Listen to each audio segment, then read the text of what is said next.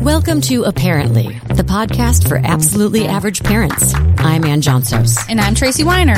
Anne and I met at our first radio jobs and have been friends ever since. We had fun in our 20s as wing women for each other. And in our 30s, we got married. Then we had babies within weeks of each other. Eventually landing the hardest job we've ever had parenthood. Our kids are 12 and 10, but we'll talk about everything from babyhood to menopause. We want to discuss topics that interest us and you and bring some knowledge to other average parents. We make it look easy. We make it look good. Yeah, we're average, not experts. So we'll talk about the topics with people who know what they're doing. Yeah, we'll get the experts, and I'm sure to embarrass myself along the way. Yeah, after the first season, I'm pretty sure we already have. so, welcome to uh-PARENT-ly. We make it look easy. We make it look good. When everybody sees it, they stop and take a look.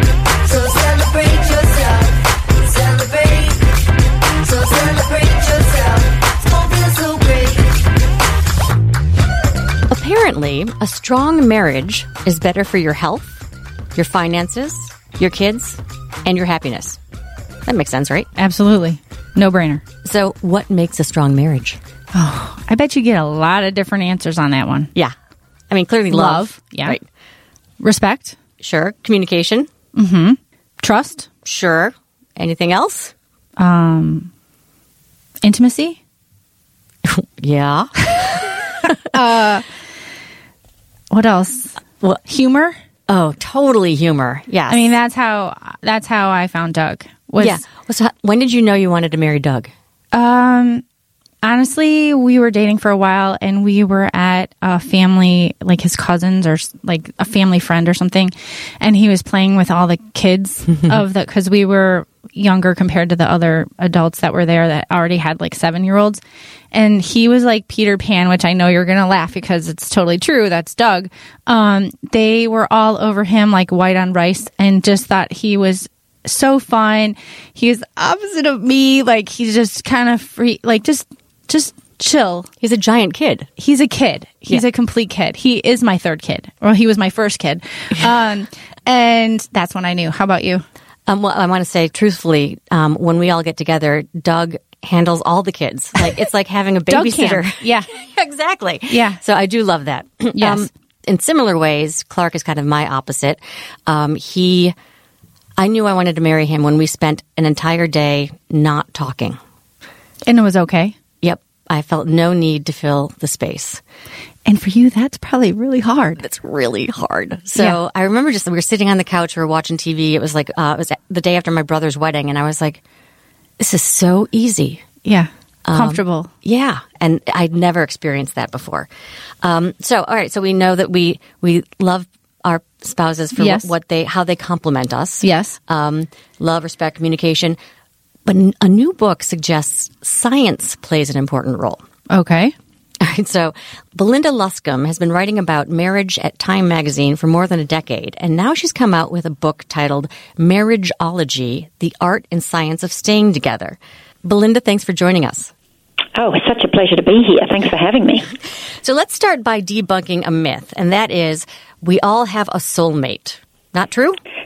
Well, the myth is that we can find that soulmate, that we are on this, that when we are looking for a spouse or a life partner, we're on this kind of search for this one person who will complete us, who is perfect for us, and, and you know, that, the, that, that something will strike us. I love your stories of when you knew that you were going to marry your spouses because they're not insanely romantic. It's not like you saw them across a crowded room or the sun opened or anything like that. Exactly. It's like, yeah, it's like this is a person with whom I could spend my life. This is a person with whom I see a future. So you don't find a soulmate, you become one. Marriage, I think we sometimes think of as the sort of the end of the race, like you've run and you've crossed the ribbon and you've got your reward. And it's more really like the start, the starting block. It's like now you're starting on a whole new thing, and it's a marathon. So pace yourself. And in the book, you actually mentioned that you know the wedding, the big party, is it's backwards. You have this big party to celebrate something that you haven't even really done yet. Right, and then we, and then all the presents peter out. Like I've been looking at that sort of list of presents, and you you get one for your first and second and third and fourth, and they have all these recommendations of what it should be. And then when you get to fifteen, they're like, eh, now we don't bother till twenty. And I'm like, what the heck? I mean, that's when it starts to get hard. Why am I not getting a reward now? This is, the marriage was easy. That's a fun day, man. Yeah. Who needs presents then? that that's when I was laughing out loud at the very beginning in the introductions because you're like any fool can be married for a year. You you can get through uh, the first three years on fumes alone from your honeymoon, which is so true because you're Very still like writing your thank you notes and you're like high on life. Like this was awesome. Our Hawaii vacation was so cool and, and everything else. And then it's like 15 years later, which I'm now 16 years this year. It's like. Wow. This again. This again. Still, this is what I have to deal with. Yeah. Yeah. Totally. That's the. That's when you need to sort of get the rewards. I think people should say, "Fits," and in fact, I will. Sixteen years. Good for you. You go, girl. Thank you very much. In your in the introduction to the book, you say marriage is worth fighting for, um, and that it's good for people, especially with three B's. And you list three things: um, body, bank, and bed. Could you explain That's that? right. And this is not my, I want to stress, I'm not a therapist, I'm just a journalist. But this is what the studies seem to suggest that, especially if you're a guy, you will be healthier if you stay married. Um, and, and the thing is, it can't be any, you know, it can't just be a, a dead marriage. It's not just having somebody around to call 911. it has to be a, it has to be a, you know, a happy marriage. There's this very, very long Harvard study. I think it's 80 years long where they've, it's a, you know, they've looked at lots of, I mean I think it's mostly Harvard graduates, and they found that one of the biggest predictors of how healthy a, a man will be at 80 is how happy he was with his marriage when he was 50. I saw which is that. incredible, really. Yeah. Um, that that this, and that was their big finding from this study. So for men, if you stay and you're happily married, then that's really good for your health. For women, it tends to be more, even in this day and age, that. Um, for your wealth, you actually are going to be better off financially if you stay married because splitting up with a partner is always going to be expensive. Um, and pretty much for everybody, married people and every married person I tells this I tell this is completely shocked, but married people have more sex than single people. It makes sense. I mean, because if you're single, you can't bump into somebody. At, yeah, Yeah. exactly. You can't just roll over.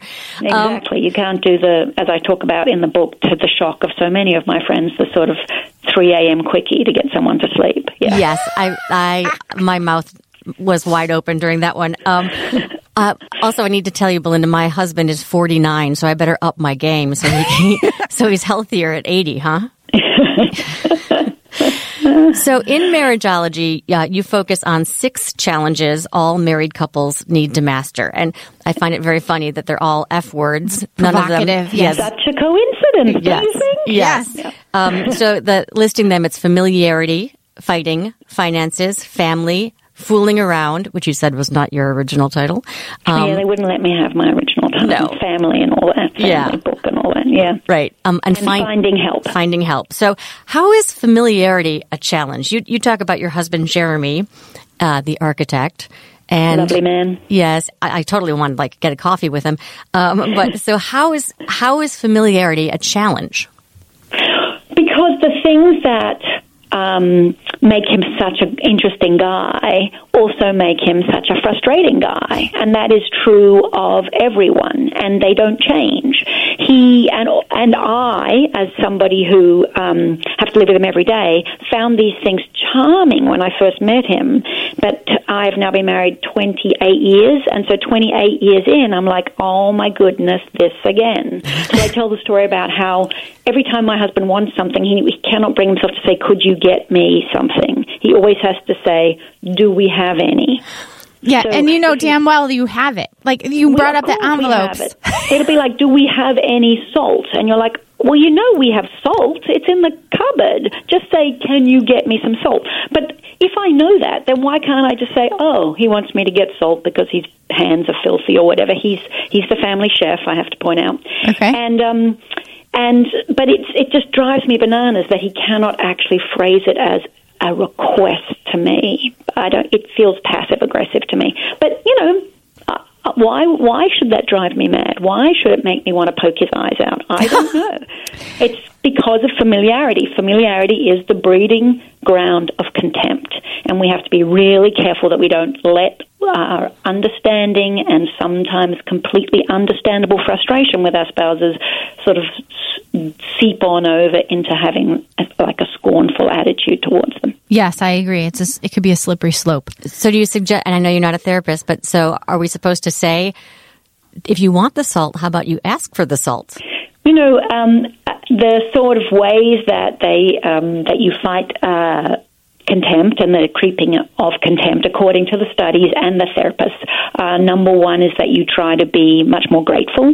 That you, you know, that you look at all the things that you are probably driving your spouse crazy with, and um, and and just practice a, a, a sort of an, a better attitude of gratitude, and to be more, I think, and this is true of fighting as well. We're bleeding into fighting because all these things are sort of interlinked. But to be more curious than furious with people, you have that you had that great list of things that you think you need in a marriage, and one of the ones I think we sometimes overlook is compassion. That people are doing the best they can, you know, to be good spouses, and you got to sort of cut them a little slack.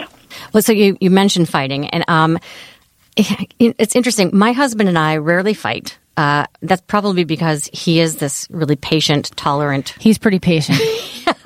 Um, and when we do fight, it's often because I've done something wrong, um, and I'm I'm quick to recognize that now, and I apologize. Sometimes it takes me a while, um, and sometimes I do go to bed mad. Um, but is fighting bad, or is it okay? Fighting is okay. Um, it's like saying is anger bad or it's okay. It's what you do with your anger or it's the way that you fight. I fight all the time with my spouse. I'm not like you at all. Both of us are impatient. We live in New York City. It's always very high stress wherever we go. So we fight a lot. I may or may not have even fought on Father's Day just, uh, just after the book came out. So a little awkward with my friends and they're all congratulating you on the book and you're like, thanks very much, but I'm fighting with them at the moment. so, um, yeah, so we fight. It's a matter of, of how do you solve these disagreements? How do you do it in a way that doesn't make your spouse feel attacked? How do you do it in a way that stands up for you, but is not uh, a, makes does not make your spouse feel unsafe? And there's sort of very. I found the research in this chapter very helpful for me because um, there's some very, very simple things you can do. Instead of saying you always or you never approach a fight uh, with, I find this difficult or I'm having a problem here. And then they, you know, they, they, are, they're more inspired to try and be helpful rather than defensive. Yeah, put them on their heels Yeah, when you say a statements really- like that. don't don't try and fight when you're hungry or your spouse is hungry. You know, that's as you know, being moms, that's when the tantrums happen when somebody is tired or hungry. Hangry. And, yeah, hangry. We call it And hangry. That's why I say it's completely fine to go to bed angry if you have to, because in the morning after you've rested, you will just be more rational. You'll just be more rational. In fact, you may find that the, the fight has just disappeared overnight. It just doesn't seem as a big, bigger deal. Um, and then I think that the apology and the seeking of forgiveness is really, really key. And the, I see this all the time as a journalist where people make a public apology and they go, I'm sorry if you were offended. And you're like, well, you just destroyed any chance you have of being forgiven right there. Right. Because to say I'm sorry if is to say there's something wrong with you. Right. I'm sorry if it's wrong with you, you know. Just It's- say, I'm sorry that I did X and leave it right there. It's not full ownership. It's kind of putting it off on the other person, like, well, I was okay with it, but you had a problem with it, like type of thing. Exactly. You're saying, you're still saying you're the problem. Yeah.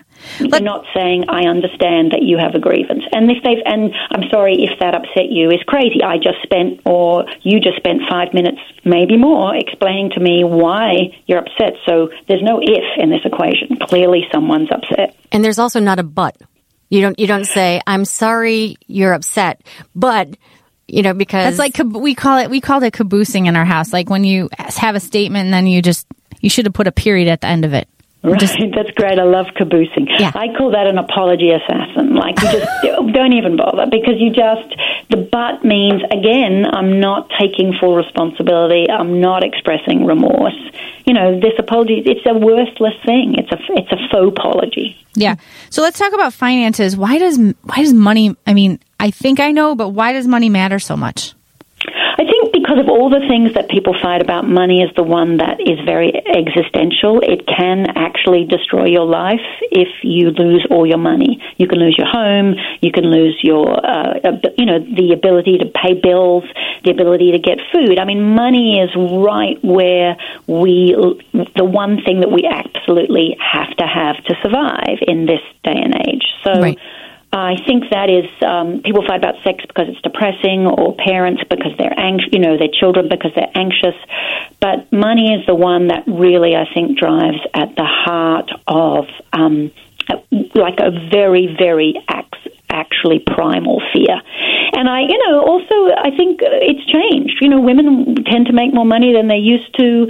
Um, money also represents the same thing that sex does. It, you know, who has the power in the relationship, who has the um, who has the control.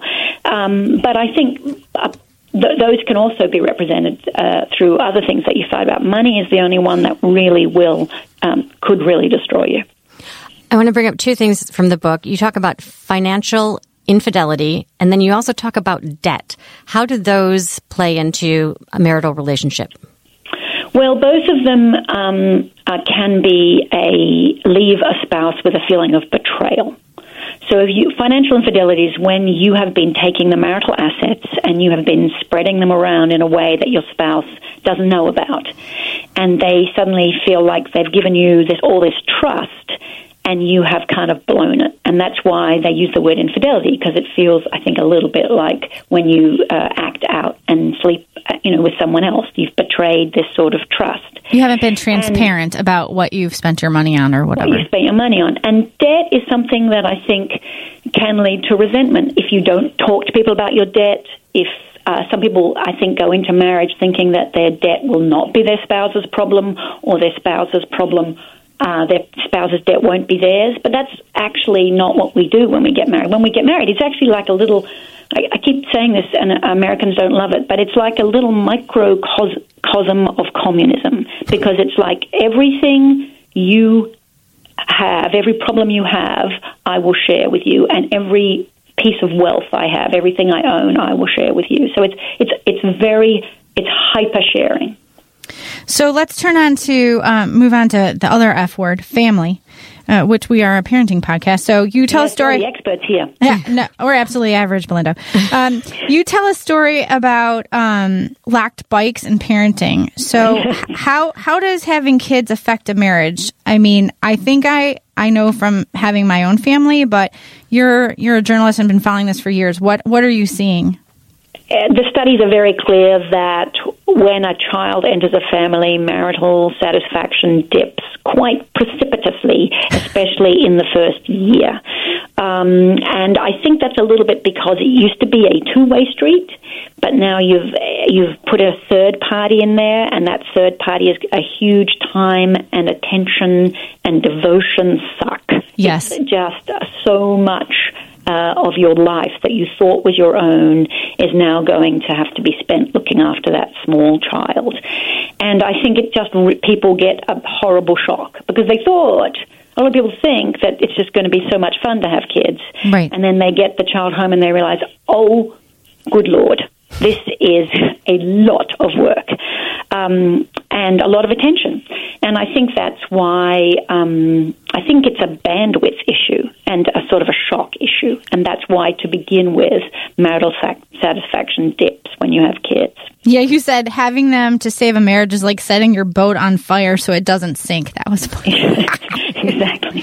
People, you remember back in the day? I don't think people say it anymore because we've got so wise, but or we've got so wise about how much work childcare is.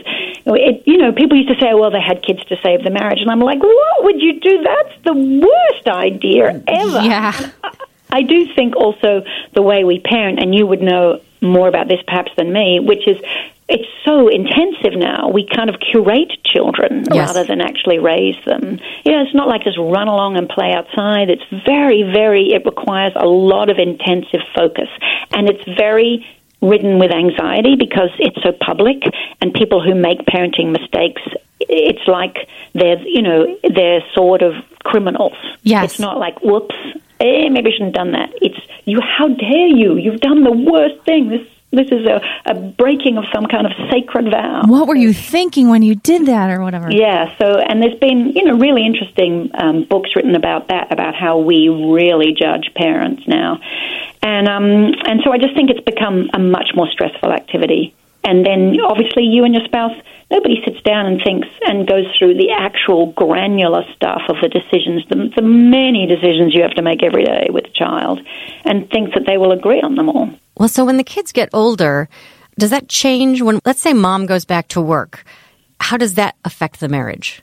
I think um, it it can be. Uh, I think it can be great and it can be terrible, but you have to, you know, the, the couple has to adjust. The problem at the moment is that the data shows that the mums are still doing the bulk of the childcare and the bulk of the housework Ding, ding, ding, Um, ding, ding. Yep. even if they're working full time. And this, on the you know American Time Use surveys, seems to make this really clear. And there is some disagreement in the scholarship because you know the guys tend to work, um, tend to be the still to be the primary um, breadwinners and tend to have to work a little longer. But it's um, I think that is it's incredibly difficult when I think you're a woman and you're feeling like you have to, and you are working and you are contributing financially to then think, why is the entire burden of childcare or most of it? And, and you, I don't have to tell you about the kind of emotional labor of it and the kind of ridiculous amount of sort of bureaucratic paperwork that falls on the mum, like all the forms and the camps and the planning. And if you have a, a, a, a childcare giver or a childcare centre, you're generally the person who's working with all of that, doing all the coordinating. So the mental labour Yes. really falls on the mum. So I think that is really hard. And I, I personally, I haven't got the data on this, think that that is why more women than men end up filing for divorce. Mm. Wait, say that one more time. More women, two thirds of divorces these days are filed by women. Wow. So, Yeah. so I'm fo- we're focusing on family a whole bunch, but one of the things uh, also was like talking about uh, different parenting styles, um, like a permissive parent. There's always like a heavy in every family that There there's a good cop, bad cop Yes. kind of thing Yeah. that goes on. How does that Right. play a role in in the health of the marriage? Well, I think um, uh, you always feel like that you it's you against the kids, and when it's you against the kids and your other spouse, that's incredibly isolating. So. The studies seem to suggest that it's actually more important for you to present a united front, even if you don't, in that very moment, agree on the parenting decision, and then discuss it afterwards. I like this one woman I interviewed. She had this description of raising kids as one of you driving the getaway car and the other one robbing the bank. um, because this is this sort of tricky thing that you have to pull off and you both have different sort of skills and ideas about how it should be done and it's really important to work as a team. You can't rob a bank without a getaway car and having Yeah. a getaway car. Is just driving fast if you aren't robbing a bank so. Um, so I, I I I tended to be the uh, authoritarian one in my family and I just you know unless I could get my husband on side beforehand I tended to lose all my battles so. Yep. um, so I, I think you have to that those are you know there's times for some some discussions, some closed door discussions with your spouse after an incident's taken place. It's, where possible, don't disagree in front of the kids Yes. Sure. on on parenting them. You can disagree about other stuff, but on sort of if because they'll also they're wily those children and they'll pay one against the other. Oh, And yeah. They'll say, well, mom said and dad said. So Yeah, Yeah. they they're smart little whippersnappers. They can oh, sense Oh, yeah, where there's a they've got it. weakness. They'll yeah, find they're it. very very high on the EQ. Yeah. Yes. So on to fooling around. Um, you- hardest one, the yes. toughest one, I think. So you mentioned that between 2 and 10% of marriages are sexless, and nationally, sex has seen a downturn. Wh- what is the crisis of desire? The crisis of desire is that we do not crave what we already have. So the things that we love in being married, which is that we have somebody who's always there, that is loyal, that is responsible, that is a wonderful caregiver, that's completely, uh, you know, uh, we can always count on. These are not sexy things. These are not erotic things. Oh, I, you know, I just love the way, honey, you're so reliable. You know, it doesn't. It's not. I love it. Makes me so excited to see you come home at five o'clock every day. Oh, fantastic! The way I just can't. I can't wait till tonight after you've looked after the kids so well that your clothes smell of vomit. You know, it's it's, very very hard. So, um, so I think that is uh, one of the um, that's beh- one of the things that's behind the crisis of desire. There's also a very interesting thing happening in American and other societies, which is just that everybody's having a lot less sex. It's uh, reported in the surveys, which they do ask every 10 years, you know, how much sex are you having? And pe- the people who report have, reporting having it once a week or more has really dropped across the board, not just single people, but married people as well. So, and nobody really knows what's behind that except that it sort of started around 1998, 2000, which is when broadband became available. Oh. And so it may be that people are just, you know, bringing their devices to bed. And I don't mean the sexy devices, I mean Yeah. the screen. I knew I knew what you were laying down. I, I got. yeah. They're bringing their Netflix uh, iPad into bed. Yeah, and then you know they just they're sitting there with their sort of you know they have that thing in parenting parallel play. There's a lot of parallel play going on in bed, and so it's not really it's it's uh, less opportunistic. So um, so I think you know it's uh, this is all guesswork at this point, uh, and I think it is important to privilege sex in your marriage, and uh, and to understand that sex plays a complicated role in marriage, and it's not always going to be the kind of sex that we see in movies or that we read about in books. It's it you know Fifty Shades of Grey is not necessarily where everybody lives. No. Well, you talk about scheduling sex. Yeah, I know. It's does anything sound less erotic than scheduling sex? I mean, it sounds like a terrible idea, but it um, if something is important to you, you schedule it. Like, what do we do that's important? Like the doctor or whatever that we don't actually plan for. So, and when you do that, I think it takes a lot of the pressure off whoever is the more motivated sexual partner. That, oh my God, we're never going to have it. We don't even, you know, they say, well, probably we're going to have it Tuesday at four. I'm not suggesting that's a great time, by the way, because the kids could be home from school. So Yeah. you don't want to, you don't want to freak them out. But, um, uh, so scheduling sex, I think, can can work. Uh, I think also you have to. I think a date night is super important, so you can just remind each other. I remember I went on a vacation um, in Italy with my husband, and I took him as a surprise for one of his birthdays. And um, of course, this is not something everybody can do. But after about the third day, I was like, I got to talk to the kids. I miss them so much. And we called them, and they wouldn't even come to the phone because they were watching Star Wars or something. And I was like, right, I'm done.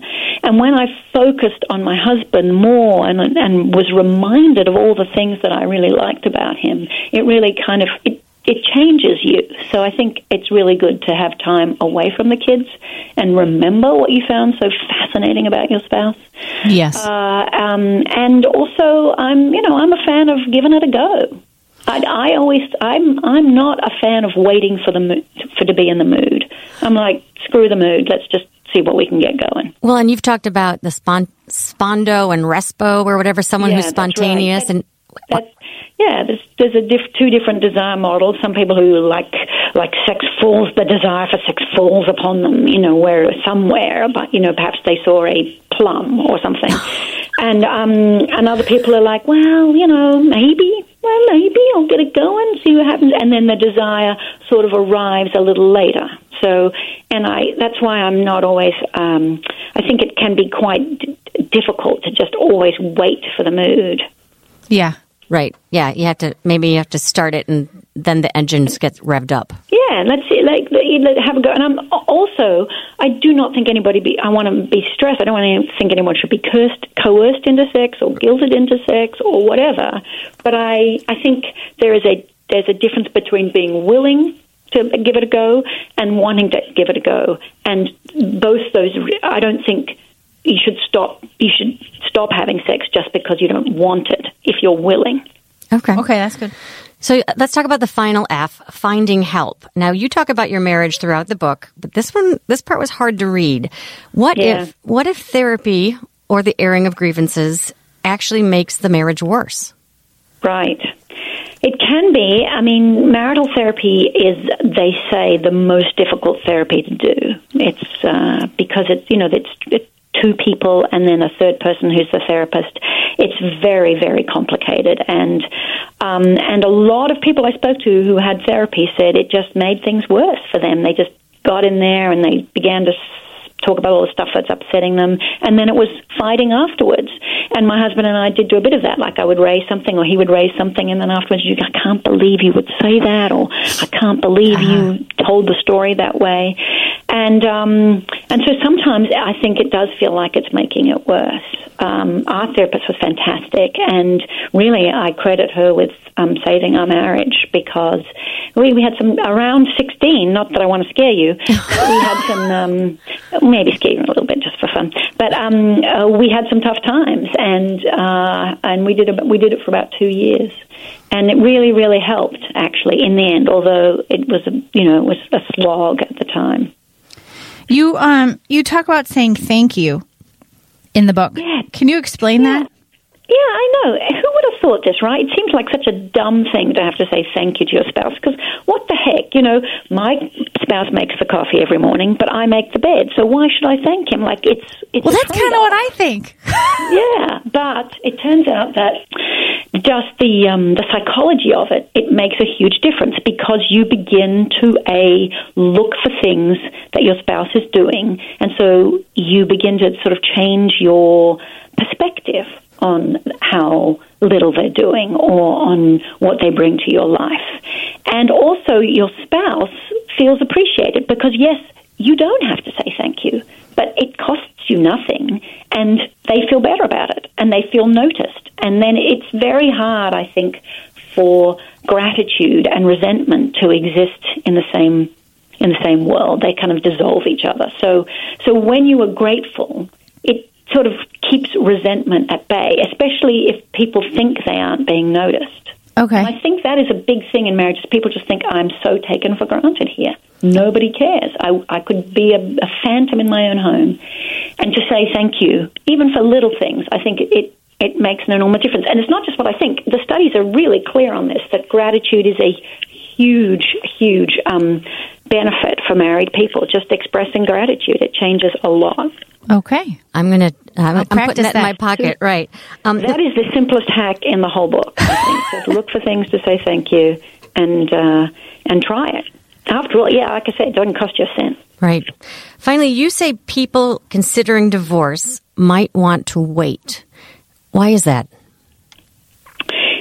Study of, um, these people who were having fights and considering divorce as a longitudinal study, and they came back, and I think it's um, I'd have to look at the study again to be to be complete clear, but I think they came back about seven years later, and they and a bunch of them, some of them had divorced and some of them hadn't, and the ones who hadn't divorced, even though they'd been quite serious about divorce, were incredibly grateful they hadn't divorced, and they realized that it was just a rough patch they were going through, and, and in fact felt really glad to still be married. So um, some of them said therapy helped, and a lot of them said it didn't. But um, I think what what we find, what is quite a well known um, life course um, discovery, is that we go through that life is a little bit U shaped. That you go through a dark patch, and then that you come up the other side, and you get happier as you get older. So I'm not saying if you're if your marriage is terrible and high conflict and abusive or anybody feels in danger that you shouldn't get out now you definitely should but if it's just a nagging um, disappointment and you, you it's probably worth seeing if therapy helps, seeing if uh, reading a couple of books helps, seeing if some of these simple ideas like going on a date every week or going on a vacation with just your spouse might make it better because the upside is so up. You, as we talked, your your health will be better, your wealth will be better. The studies on um, children's happiness, i- you know, are not encouraging about divorce. Most kids from divorce are fine, but uh, there's there's very few children who want their parents to actually divorce. Yeah, and uh, I'm reminded of one thing you also said, which was this is the only relationship you choose. Exactly. And you have to, you know, we think that we choose it on, you know, that one great day that you got married. I chose you. But in fact, you, you choosing somebody is an ongoing act. You continue to choose them. And, you know, we say, you know, when we tell people we love them, it's, it's actually not always about a feeling. It's about a choice that we make to love them, to do the things that that show love, which we do for our children all the time because it's completely natural. We do things that we wouldn't could not believe we're doing, and um, I think with spouses, sometimes we need a little bit of that kind of love of of, and it's. I know even as I say it, it sounds super old fashioned, but um, but it actually is quite radical. Um, this idea of choosing somebody over ourselves. Yeah. The the the one thing I another thing that you said about it was people attempt to pick open the seams of their lives and their hearts and stitch the other person into them, assume, and then assume the resulting garment will always be perfectly comfortable. And that was an interesting metaphor for me because I was like, yeah, you know, you're you're you're really integrating another human being into your life and trying to mesh with that person forever. And so why, some would, why would we think that would be easy? Yeah. it doesn't. None of it sounds easy. Yeah. And why would we think, you know, oh yeah, this is perfectly natural. I Yeah. can do this. Why am Why am I having trouble with this? I Right. think the surprising thing is. If you, uh, you know, as as one of you said, if you don't fight, well, well, that's great, um, and that surprises me because, you know, just watch any bus or plane where there's not quite enough space for the luggage. People just don't get on. It's not natural for us. right. Yeah. All right. Well, thank you, Belinda Luscombe, author of Marriageology, The Art and Science of Staying Together. Um, this book, Great book. yeah, I'm giving It's it funny. to everyone I know. And, um, oh, thank you so much, guys. yeah, and I will be making my husband read it too. I mean, asking him politely and then thanking him. and him. then thanking him. yeah. so, Maybe maybe say it's it's sort of funny. okay. Yeah, just sort of funny. It has Yeah. sex in it, but not particularly good sex. so, There's you know. F words in it, honey. All right. Thanks so much, Belinda. Thanks for having me. Really fun to chat. So apparently, marriage is a process. Yeah. Yeah, and we need to protect it. Yep. You know, we're trying. We're we're stitching someone else into our the fabric of our our life. So it, it's not just you. It's not just him. It's the two of you. Yep. And that's a thing beyond the two, right? Right. And beyond the kids. And it requires work, but as Belinda says, it's worth it. I- and the studies so. prove that it's worth it. Yeah.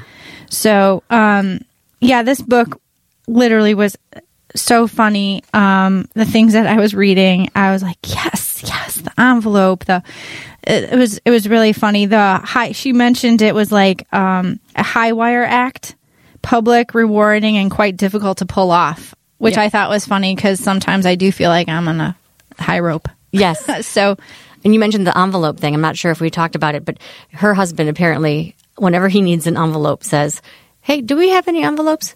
And and you know, she talked about, "Do we have any salt?" Right? Yeah. You know, but she, he knows where the envelopes are. They are they are in a specific spot. Yes. and he just wants her to get them. yes. Yeah, and that happens in my house like on a regular basis. Yes. Like, Yes. hello. right.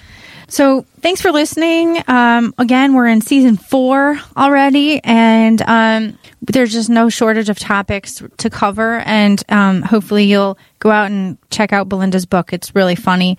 Um, you can check out our previous season episodes if you're just uh, late to the game here and and just discovering us. We'd love for you to check out our other podcasts from past seasons. You can go to wgnradio.com and click on WGN Plus.